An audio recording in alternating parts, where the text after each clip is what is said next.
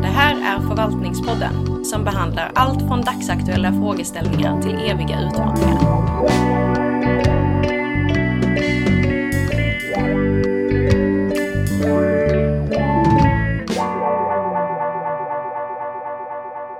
Då hälsar vi alla välkomna till det här första avsnittet någonsin av Förvaltningshögskolans egna poddradio, som kommer att handla om, kanske inte helt oväntat, offentlig förvaltning.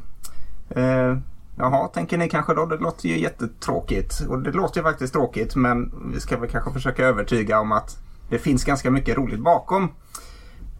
Vi som är här idag kan ju börja med att presentera vilka som sitter här.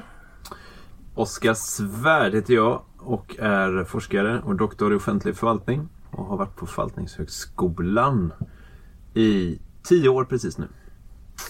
Och jag heter Gustav Kastberg och är professor här på Förvaltningshögskolan. Jag disputerade här 2005 och var därefter en sväng på Lunds universitet i 8 år, men är sedan ett antal år tillbaka här. Ja, och jag som tredje person är Tom Karlsson, också här på Förvaltningshögskolan där jag är universitetslektor. Har en bakgrund som ekonom och disputerade vid Lunds universitet där jag jobbade, och har även varit på lite andra ställen då, framförallt i rollen som lektor i ekonomistyrning. Ja, och jag som började prata heter Henrik Sandgren och är kommunikatör här på Förvaltningshögskolan sedan ett drygt år tillbaks, och har tidigare jobbat som journalist. Så jag kommer väl att kanske hålla lyssnarna i handen lite genom att jag inte kan så mycket om offentlig förvaltning som ni andra gör. Men vi kan ju börja med att reda ut lite då kanske, eller försöka i alla fall, vad offentlig förvaltning är för något. Och om jag ska försöka sammanfatta det kort efter vad jag har fått lära mig här, så kan man säga att det är ungefär studier av offentlig sektor. Det enkla svaret som gör många upprörda är att säga typ statsvetenskap, men det är inte riktigt. Då blir både statsvetarna och alla andra upprörda. Nej, men det är alltså att studera kommuner, regioner och stat också då, och EU-nivå och sådär. Men i princip allting som har med det offentliga att göra, och så kan det vara lite olika perspektiv, ingångar från antingen från statsvetenskap eller från juridik eller nationalekonomi eller liknande. Och så är det lite förvirrande också, för att offentlig förvaltning är ju både den här vetenskapliga disciplinen och samhällsvetenskaplig disciplin, men också själva praktiken, att de tjänstemännen som är ute i verksamheten, de jobbar med offentlig förvaltning också. Stämmer den beskrivningen ungefär, skulle ni säga? Nej, det ringer du in ganska bra tycker jag. Alltså förvaltning i sig som praktik då är ju ett vitt begrepp då, som spänner från dagisverksamhet till försvaret,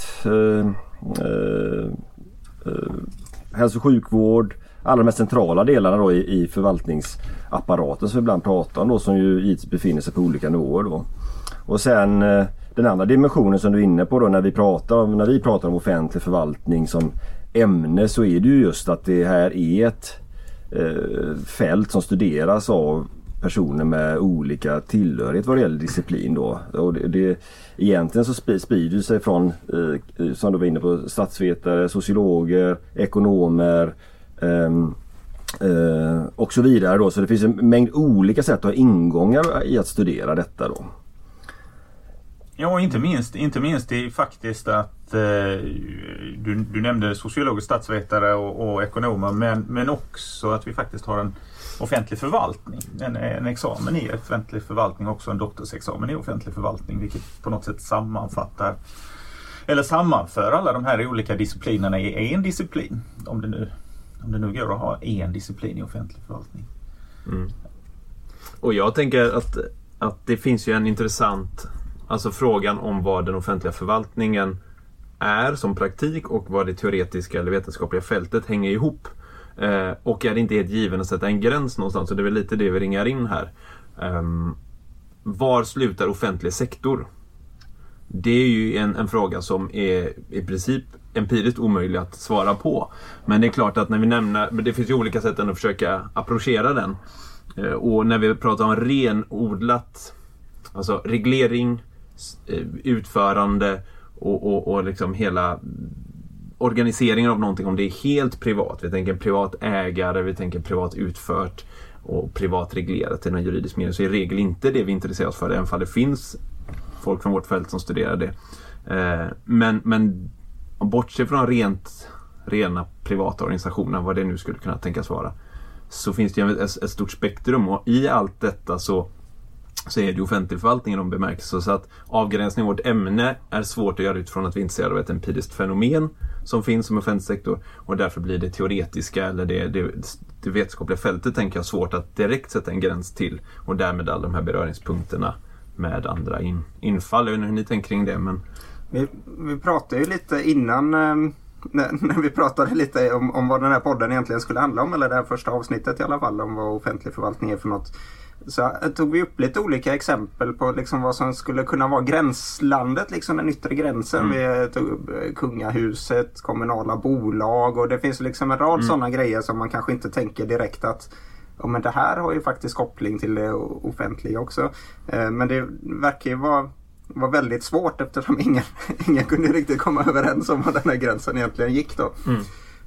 Så man kan väl kanske sammanfatta det som att det innefattar väldigt mycket, och en del kanske lite oväntade grejer också. Vi har ju folk här som jobbar med allt från liksom sopsortering till you name it. Det finns väldigt många. Det finns ju nästan ingenting som man inte kan koppla till offentlig förvaltning på något sätt då, eftersom det offentliga alltid är inblandat på något sätt.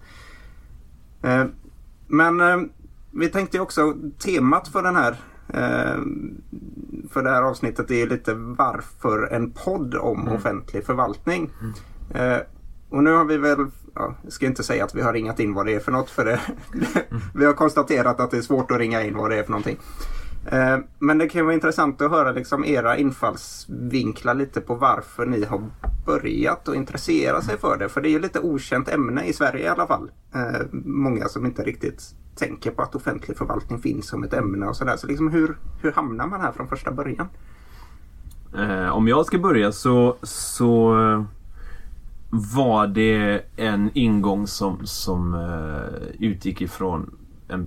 Ja, men återigen från fält, alltså det empiriska fältet eller praktiska fältet. Jag jobbade på ett kommunalt bostadsbolag efter min magisterexamen i statsvetenskap som jag har i grunden. Och i den tjänsten där så började jag intressera mig för den organisation jag satt i. Och det fält som organisationen var verksam på, det var inom bostadspolitik. Eller det som blev bostadspolitik sen, för min del. Och då hade jag massa undringar kring det. Och jag skulle inte säga att jag hade klara forskningsfrågor och liksom drevs av nu måste jag förstå den här organisationen på liksom en mer vetenskapligt sätt till en början, men ställde ändå frågor om vad är det här för organisation? Hur fungerar den? Och i det fallet när det kom till bostadspolitik och ett bostadsbolag så var det just den här, det är en del av den kommunala sektorn. Jag kände att vi var det, vi fick styrdirektiv från stadshuset och sådär, samtidigt alldeles uppenbart på en marknad och det uppstod massor med frågor i mitt arbete kring det.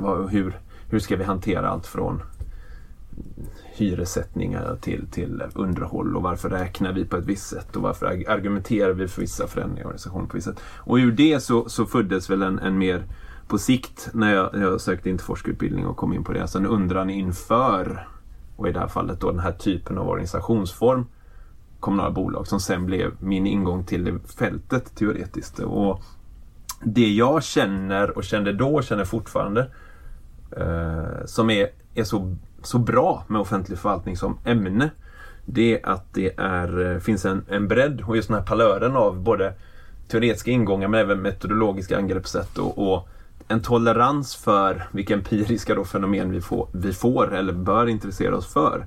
Och det gjorde att jag också kände mig väldigt hemma i offentlig förvaltning som ämne, till skillnad då till exempel från statsvetenskap eller som jag hade med mig innan. Alltså att jag kunde ställa vissa frågor och ta mig an på vissa sätt. Och det hänger ju då ihop med att jag intresserade mig för den här typen av fenomen som rör sig på marknad och i offentlig sektor, och vad händer i den organiseringen och den politiska styrningen och det. Så att det var min ingång, därför blev offentlig förvaltning naturligt för mig.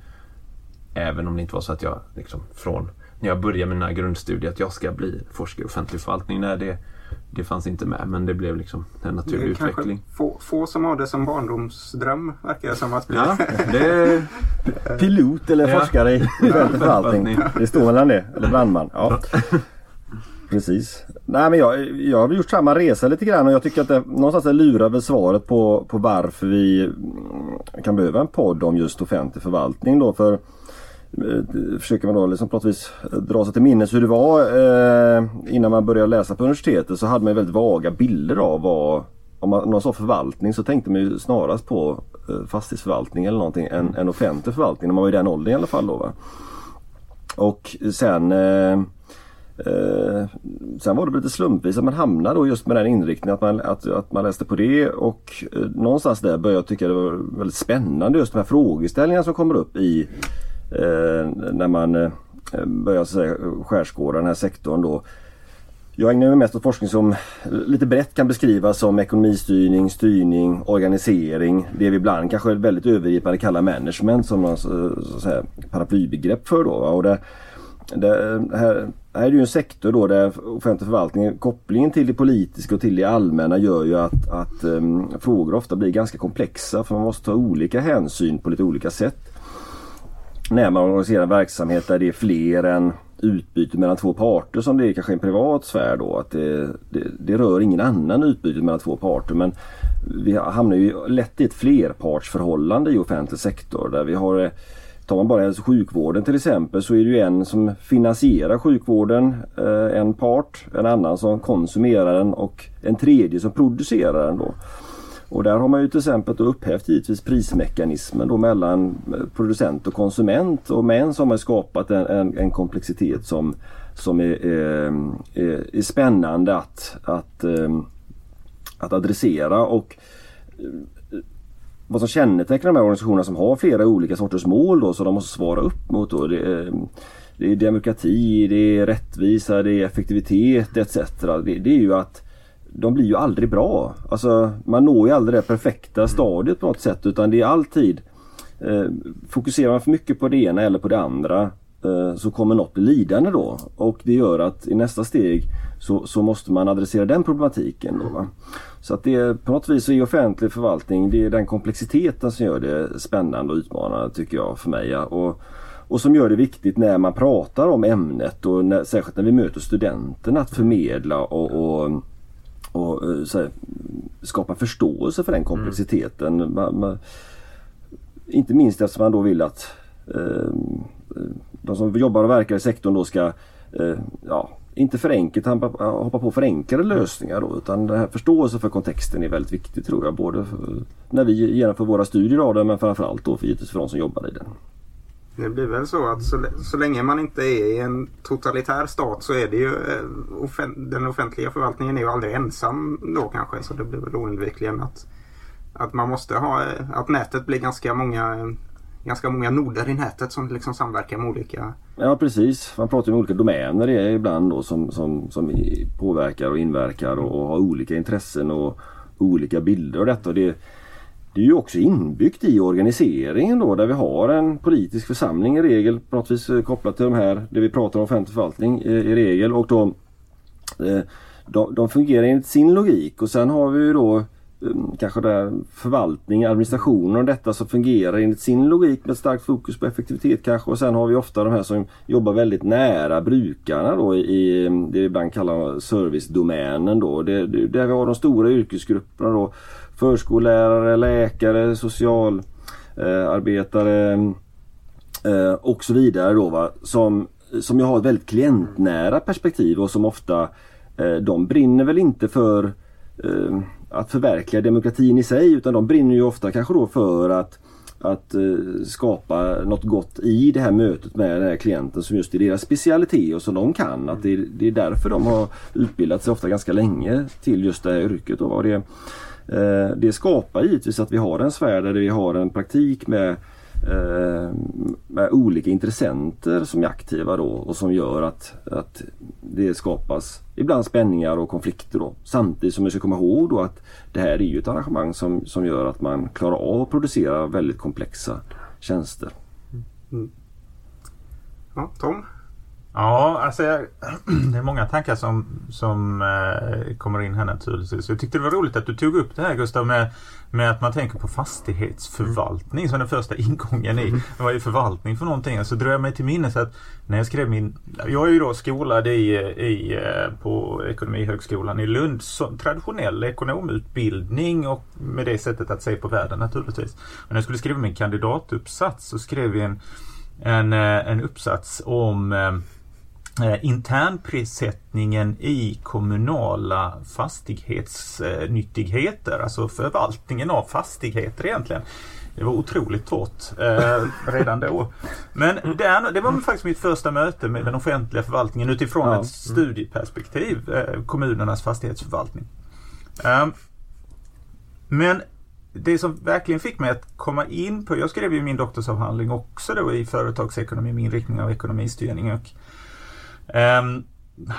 jag ramlade in av en slump kan man säga, för jag hade turen att komma med i ett projekt som skulle studera Försäkringskassans omorganisering. Och vad som slog mig där var ju den här, och det som gjorde mig också intresserad var att dels har vi den här komplexiteten som du lyfter, Gustav, att det är en politiskt styrd verksamhet. I olika mål, olika intressenter, också individer som påverkas väldigt, väldigt mycket av de beslut som fattas där. Men också att det är en enorm organisation. Alltså normalt sett när vi tittar på, som ekonom, när vi går in och tittar på en verksamhet och vi tittar på ett företag med 1000, 2000, 3000 anställda så är det ju stora organisationer. Men här går vi in och tittar på en myndighet med, i det fallet när jag började studera så var de 13 000 anställda. Det är en enorm organisation. Och vad jag började liksom intressera mig därför var helt enkelt hur styr man en verksamhet som är så här stor och som är så där komplex. Och som ekonomistyrare, alltså att ekonomistyrning handlar ju om att det handlar om att hantera de resurser som man har på ett smart sätt. Då kommer effektivitetsbegreppet in någonstans. Och effektivitetsbegreppet i den offentliga sektorn blev mycket, mycket mer intressantare, tycker jag. Mycket mer intressantare än vad den blir inom den privata sektorn. Alltså effektivitet handlar ju om huruvida vi använder de resurserna som vi har att tillgå på ett smart sätt, optimalt resursanvändning och så vidare, men också att vi levererar de produkter som våra konsumenter förväntar sig. Vi producerar laptops om konsumenten vill köpa en laptop och så vidare. Men när vi kommer till den offentliga sektorn så handlar det ju dels naturligtvis om att använda de här resurserna så effektivt som möjligt. Vi ska inte spendera i onödigt mycket tid med att handlägga ärenden. Vi ska inte utreda i onödan och så vidare. Vi ska ha en optimal personaltäthet och så vidare. Men det handlar ju naturligtvis också om den här, vad blir det utfallet? Levererar vi den välfärd som medborgarna kan förvänta sig? Levererar vi samtidigt också en välfärd som politikerna förväntar sig? Och är det samma välfärd som medborgarna och politikerna förväntar sig? Den här komplexiteten utifrån det här effektivitetsperspektivet fick mig liksom att bli väldigt fast i intresset för den offentliga sektorn. Att jag upplevde att det var ett steg upp ifrån studier av privatsektor, att det blev ett steg upp i komplexitet helt enkelt. Och det fascinerade mig väldigt mycket.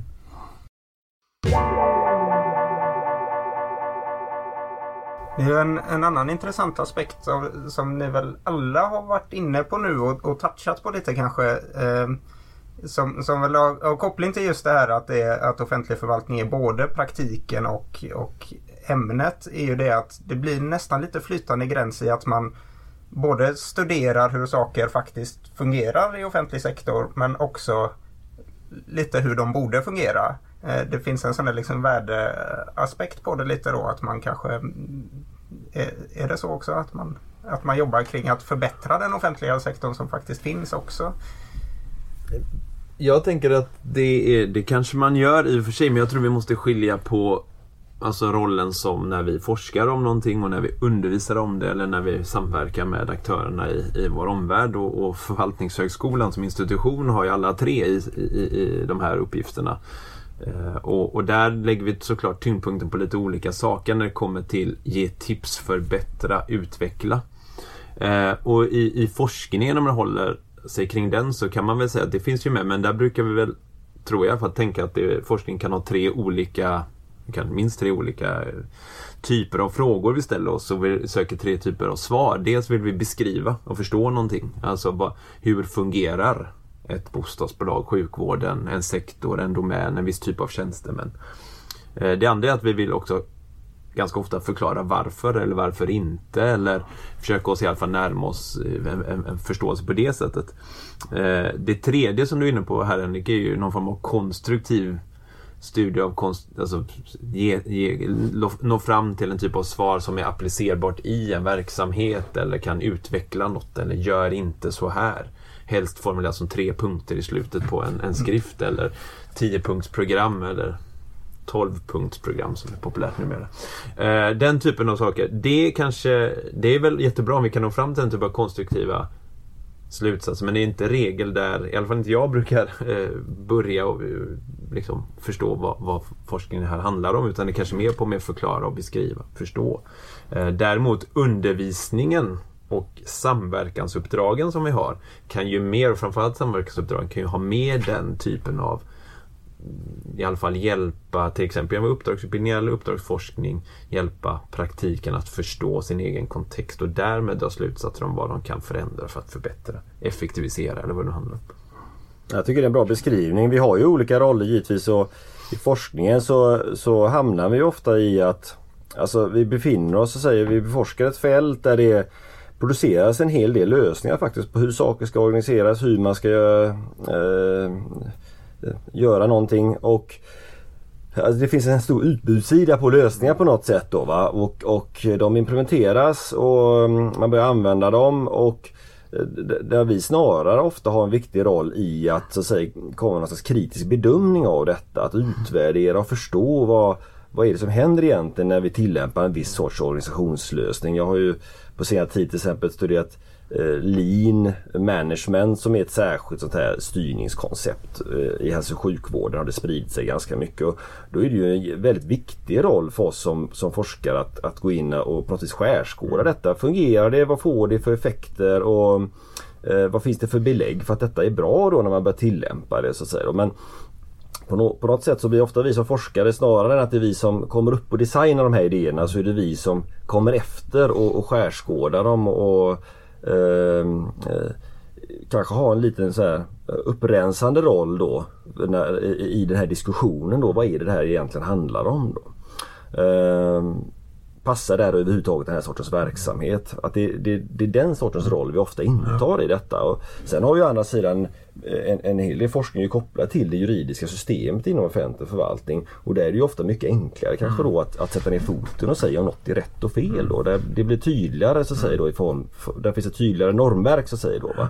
Om man ser till det juridiska eller till exempel redovisningsfrågor när det gäller ekonomi då, att där förhåller man sig mycket tydligare till ett normverk på ett helt annat sätt än man gör när det gäller, vad ska jag säga, de mer mjuka styrningsfrågorna då, som handlar om hur verksamhet ska organiseras och följas upp och granskas kanske då. Nej, men du har ju helt rätt. Alltså, ibland häcklas ju forskning, åtminstone ibland mina icke-forskande vänner, så säger man så här, men man kan aldrig få ett rakt svar. Man kan aldrig få ja eller nej. Det är alltid å ena sidan och andra sidan. Och det är ju naturligtvis forskningens roll i många lägen att vara den här kritiska rösten och ifrågasätta, vad är det för empiriska observationer vi har sett? Vad är det för någonting som händer när vi lägger det här teoretiska rastret ovanpå den här empiriska observationen? Och då har vi ju inte det normativa anslaget där vi faktiskt berättar hur det borde se ut, utan vi har ett mer deskriptivt analytiskt perspektiv och så här.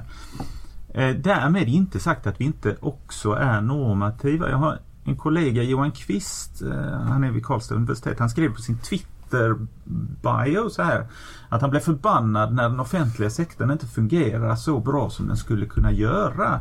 Och jag skriver under på den, för jag blir också förbannad när den inte fungerar så bra som den ska göra, fast det blir jag ju i rollen som medborgare kanske först och främst, inte som forskare.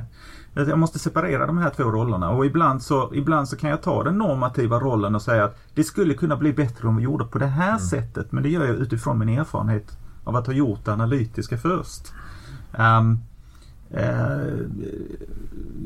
Jag tror att det är olika roller vi spelar, och i olika kontexter så använder vi olika roller och så vidare, men att det är viktigt att ha det här ifrågasättandet, det analytiska ingreppssättet, det är ju vår roll naturligtvis.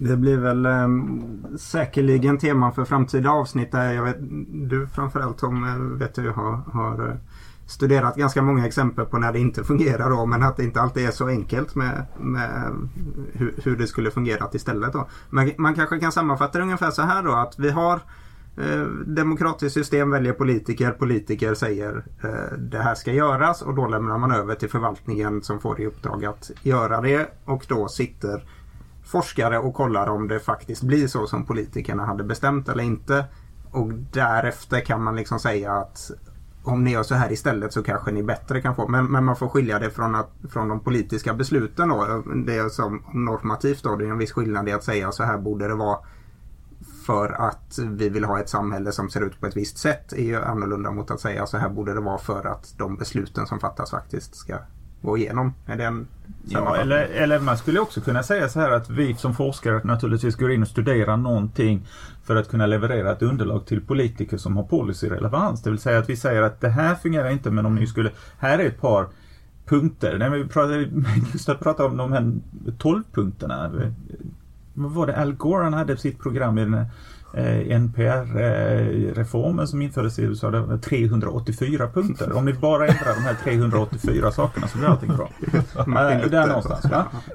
Men naturligtvis så kan vi ha ett direkt input till den politiska nivån och säga att här är policyrelevanta underlag. Men i det demokratiska systemet så måste det naturligtvis vara så att de folkvalda fattar, i vår uppfattning av demokrati i alla fall, att de folkvalda fattar de besluten. Ja.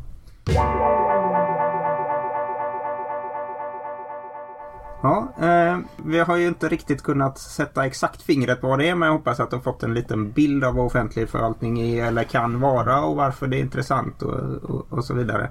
Men jag tänkte om ni var och en, och det här är en oförberedd fråga, men om ni har något sånt där exempel på någonting som det här skulle folk säkerligen tycka var intressant fast de tänker inte på det som offentlig förvaltning kanske.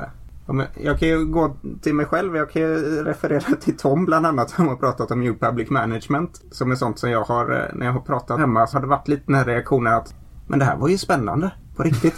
Om ni har några sådana exempel. Man får säga pass också om man inte kan. Jag försöker vinna med lite betänketid här, så jag bollar över till mina kollegor som kan få inleda. Nej, men något exempel. Om man tittar tillbaka lite så tycker jag att det här forskning handlar ju om någon slags väldigt central del i den samhällsvetenskapliga forskningen. Det är ju den här problemformuleringsprocessen då, liksom, när man försöker ringa in något slags angreppssätt på ett fenomen då, som gör att det är intressant och värt att studera då. Och då skrev jag ju min avhandling handlar ju om valfrihet och man pratar mycket då, det här var ju för en drygt 15 år sedan då, om kundval, och det handlar ju lite förenklat om att de skulle få välja vilken skola man ska gå till eller vilken hemtjänstfirma som ska komma hem till en, eller som i mitt fall så vilken så här barnmorskemottagning man ska gå till och så vidare då. Och om man tänker tillbaks då så var det ju så att då fanns det en väldigt stark tro där då, man backar bandet här på 90-talet när det vi kallar marknadslösningar, så vi kopplar det här med valfrihet till ofta då, att det fanns en stark tro här då på att marknaden faktiskt löser problem, ja, genom att kunder väljer bort, och då kommer det driva upp så säga, kvaliteten på det här som produceras då, för man kommer som producent vara mån om att det produceras någonting som är efterfrågat givetvis, för annars så kommer man inte då tjäna några pengar på det här då. Och den formuleringen kring detta som blev min avhandling och där resultaten i avhandlingen kom kopplas till, det handlar väldigt mycket om att det här alltså marknaden som lösning för offentliga tjänster, det är inte så enkelt så att det kommer lösa allting. Tittar vi på det till exempel så har vi ju kunder som inte kan förvänta oss agera som kunder till exempel då. Vi har dementa, kanske ska de då välja äldreboende, ska de välja hemtjänst. De har svårt för att se till sig själva överhuvudtaget till exempel då. Sen har vi andra kundgrupper som är mycket starkare då, som föräldrar till elever i skolan. Men där får vi andra problem då, att föräldrar och barn med som är lite äldre hittills då, ja, de kanske börjar driva frågor som inte anses som helt okej för offentlig verksamhet då. Till exempel hur klassen ska se ut då. Om det kommer elever med behov av särskilt stöd då kanske andra i klassen reagerar genom att väcka en diskussion om att vi kanske ska byta skola för vi vill inte ha våra barn tillsammans i den här klassen.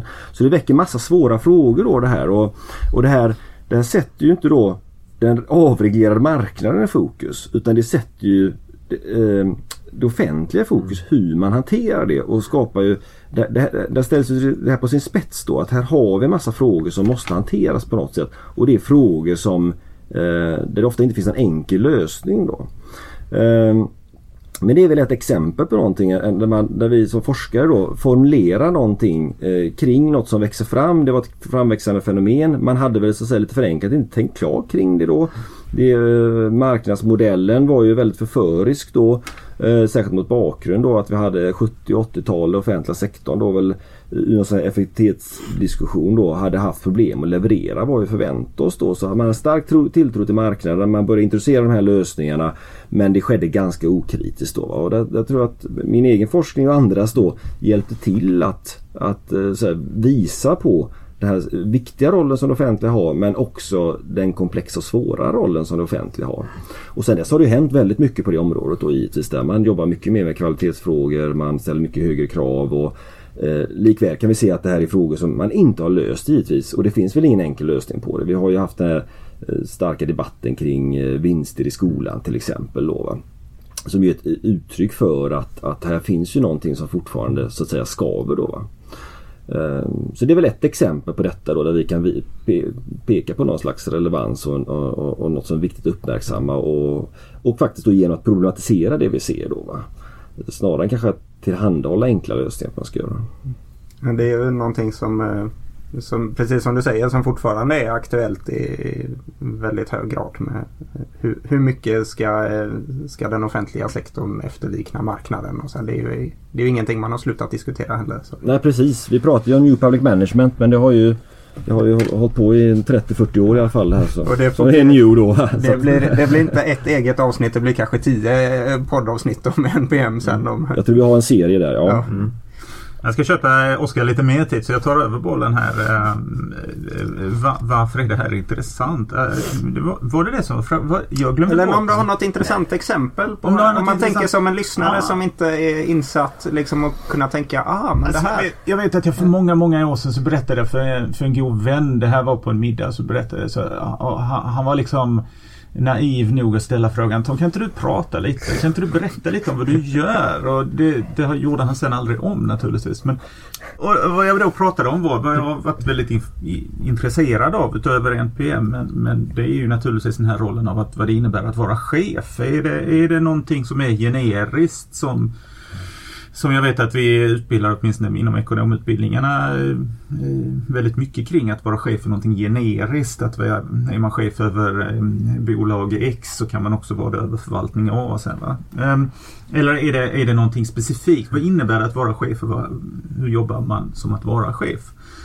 Och jag vet att jag pratade länge och väl med min vän om det här med att vara chef och vilken komplexitet som kom in och vilka värderingar som kom att påverka i olika beslutsfall, hur jag hade liksom följt de här cheferna långt tid. Jag åkte med på deras liksom arbetsresor och satt med på deras, käkade lunch med dem och satt med på deras arbetsmöten och gjorde intervjuer och så vidare och jag vet att han utbrast, men det här är ju intressant. Precis så, va? Det här är ju intressant. Och någonstans är det ju, jag tror att det blir ju naturligtvis intressant ju mer man gräver i någonting och ju mer man själv tycker att men det finns någonting här som skaver, någonting jag funderar över.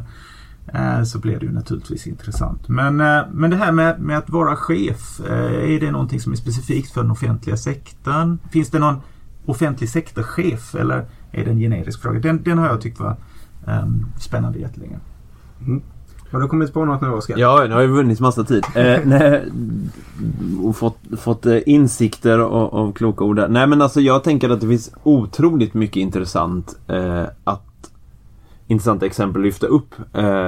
Men jag tänker inte hålla mig kring ett konkret liksom, en studie eller så referativt, utan snarare gå tillbaka lite till den här undran inför och saker och ting som är jätteintressanta fenomen att beforska i offentlig sektor i väldigt konkreta termer. Alltså när jag cyklade hit idag så höll jag på att nästan bli rammad av treans spårvagn i korsningen Viktoriagatan och Vasagatan. Det är någonting som händer de flesta av oss nästan varje dag.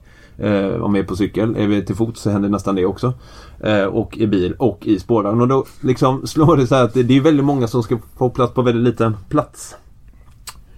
Och då kan man ju liksom lite lätt tänka när man susar fram det, varför är det så här? Det är det första man kan tänka. Och varför har man liksom inte separerat trafikslagen? Och sen kan man tänka, varför är det trots allt ingen som verkar gå under den här korsningen? Varför rapporteras det inte om dödsolyckor här? Och så. Och det är den typen av frågor som man kan ställa. Därför att det där är ju ingen slump att det ser ut som det gör. Och det här är sånt som beforskas av bland annat forskare och offentlig förvaltning. Alltså trafikpolitik i det här fallet. Och då har vi en nollvision i staten Sverige om att ingen ska dö i trafiken. Och då finns det vi var uppe på Trafikverket i en studie om implementering som jag och några kollegor här höll på med för några år sedan. Och då berättade de väldigt tydligt att det här politiska beslutet är fattat. Vi vill inte att folk ska omkomma i trafiken. Med det kommer ju andra saker man måste göra. Då måste man ju bygga om korsningar, likt den på Viktoriagatan, för att få ner hastigheter. Då räknar man med personolyckor istället, men inte med dödlig utgång. Och då vet man det att man tar bort trafikljus där liksom risken är att krocka är liten, men när man väl gör det så gör man det hög hastighet och då omkommer folk. Då får man kalkylera på annat sätt. De berättar också hur man får spränga bort bergväggar och sånt i närheten av plats där personer med självmordsbenägenhet skulle kunna tänkas köra in sin bil och sånt. För att minska det här. Och då ser man tydligt hur politik på en liksom statlig nivå genom en myndighet sen ska implementeras, genomföras på kommunal nivå på vägen till, i det här fallet, mitt arbete. Och förstå varför det ser ut så och varför blir det som det är tänkt i vissa lägen. Och varför blir det inte som det är tänkt i andra. Och vilka hinder för genomförande finns det i allt från ekonomi, organisering och politik. Och i ett skulle jag väl slå ett lag för också, flernivåsystem, alltså det är flera nivåer som på något sätt påverkar som faktiskt händer på den här platsen. Den typen av frågor är ju, finns det mängder med empiriska studier här och andra delar av fältet som är jättespännande. Så den typen av frågor kommer vi säkert kunna prata mer om här tror jag i podden på olika sätt och få jag håller ju med, även om jag aldrig kom så långt att jag började läsa offentlig förvaltning själv då, så under det dryga året jag har jobbat här så man sitter ju med på fikarasten och hör mycket, och det är nästan kanske det roligaste sättet att lära sig saker i alla fall. Men det du är inne på här också är någonting som jag faktiskt tycker är, om jag hade forskat på det så hade jag tyckt att det var mest intressant tror jag, just det här med styrning. Som du är inne på det här att man har en nollvision om dödsolyckor, men det enda sättet att uppnå noll olyckor hade ju varit att ta bort trafiken helt. Liksom. Så man måste ju någonstans göra en övervägning och tänka men vi får på något sätt offra att folk blir påkörda och kanske bara bryter några ben. Så här. Men så cyniskt kan man ju liksom inte riktigt uttrycka det som politiker då, kanske. Men just de frågorna, att vad får de här till synes enkla besluten för konsekvenser. Man har liksom ett mål man vill ha, och det har varit så med New Public Management är ju väldigt mycket som en målstyrning är en del av det, liksom att man sätter upp mål om att man vill ha det på ett visst sätt, och så kan det få helt bizarra konsekvenser ibland.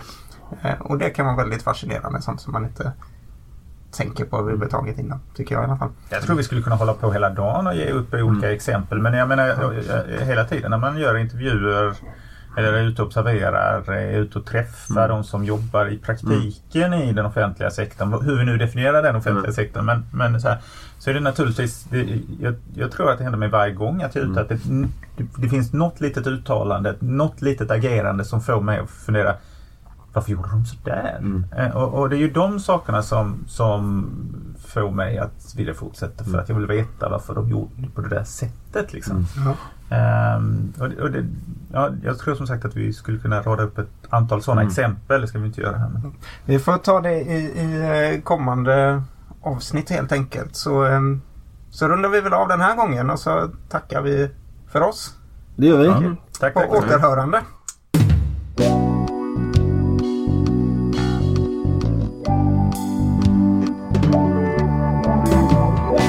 Du har lyssnat på Förvaltningspodden, en podcast om offentlig förvaltning från Förvaltningshögskolan vid Göteborgs universitet.